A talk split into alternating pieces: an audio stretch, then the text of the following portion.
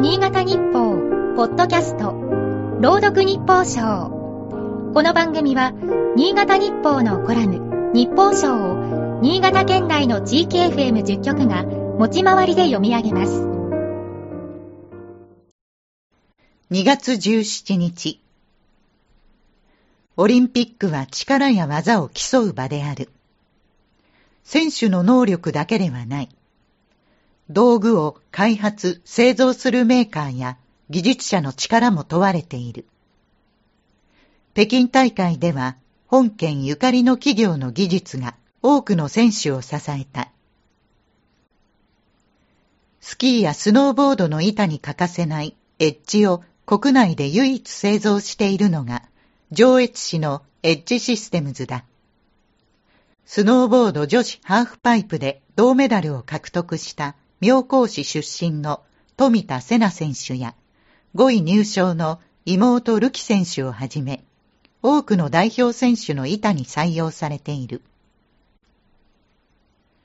その富田姉妹が使った板は、本県発祥のヨネックス製。個々の身体能力やプレイスタイルに合わせ、長岡市の工場で仕上げた。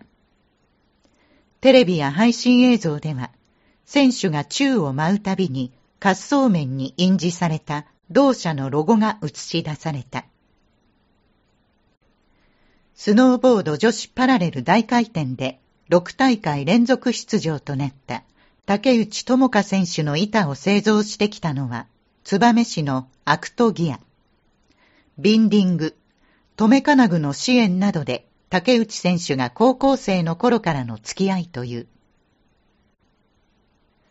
多くの技術が選手の潜在能力を引き出している。一方で、その力を不当に高める技もある。薬物で競技力を向上させるドーピングにも最先端の技術が注がれることがあるという。今大会に参加する15歳のロシア人選手に禁止薬物の陽性反応が出た。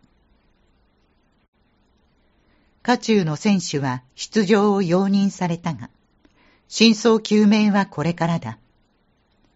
ドーピングは競技の公平性を歪め、選手の健康を蝕む恐れもはらむ。技術は選手とスポーツマンシップのためにこそ存在しなければならない。